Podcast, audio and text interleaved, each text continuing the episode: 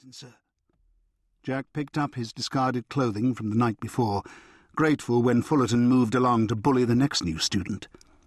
He'd heard talk of how miserable schools were and thought maybe it was just older boys trying to scare younger ones. Apparently, the rumours had been true. When he grew up and entered the army, he'd have to put up with cold billets and beastly senior officers, so time to get used to it. He yanked on his clothes and grabbed his cloak, then headed into the corridor. Outside in the long, gloomy hall, he hesitated. When a footman brought him to this room last night, it had been late and dark, and he'd been too tired to notice the route. But he thought they'd come from the left. He turned that direction and set off at a brisk walk. It wouldn't do to be late when summoned by the headmaster, and maybe walking would warm him up. His corridor ended at another. As he paused and tried to remember, another boy of about his age emerged from a room to the left. Jack said, Hello, I'm Jack Langdon. Are you going to the courtyard? The newcomer, wiry and blond with ice grey eyes, nodded. I'm Ransom.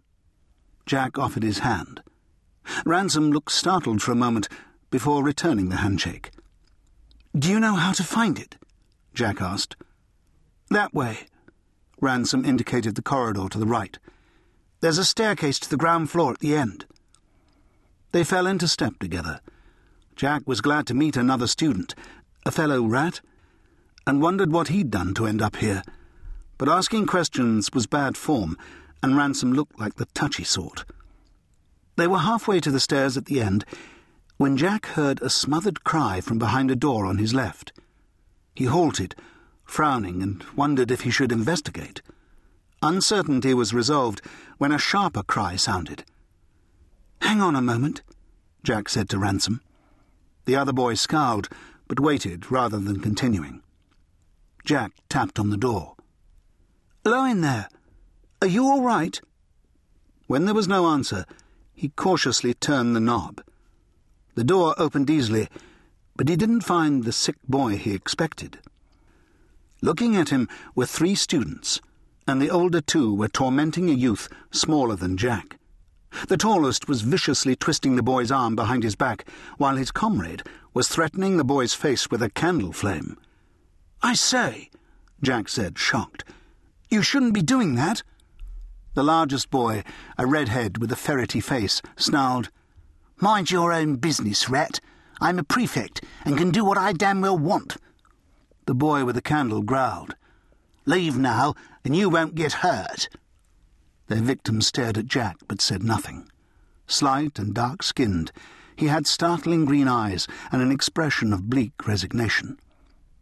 Jack teetered on the edge of fleeing, but he couldn't imagine that the boy had done anything to justify the way he was being treated. And right was right. Girding himself for a beating, he said, it's not fair for the two of you to gang up on a smaller boy. If if you don't stop, you must face the consequences. The redhead laughed nastily. As if we can't thrash two rats as easily as one. But if that's what you want... He released his victim's arm and moved toward the door. Not two, three. Ransom stepped into the doorway beside Jack and gave a smile that was all teeth. Rats fight nastily when cornered. The redhead hesitated. Jack didn't blame him. He'd just as soon not take on an opponent who looked as fierce as Ransom. He sensed movement behind him. A cool voice said, A fight?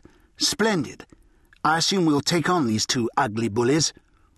From the corner of his eye, Jack saw that two more boys had joined them. Surrendering, the redhead shoved the green-eyed boy toward the door. Go on, join your pack of rats, and be grateful that they're here to save you. For now. His last words were a clear threat. The smaller boy darted across the room and joined Jack's group. There was a burn mark on his cheekbone, and he looked as if tears were near the surface, but he didn't complain. Slamming the door shut, he said, Thank you, all of you. Why did that happen? Jack asked. Do you know each other already? No, they just don't approve of me on principle, the boy said tersely. I'm Ashby. Hadn't we better get down to the courtyard? Right.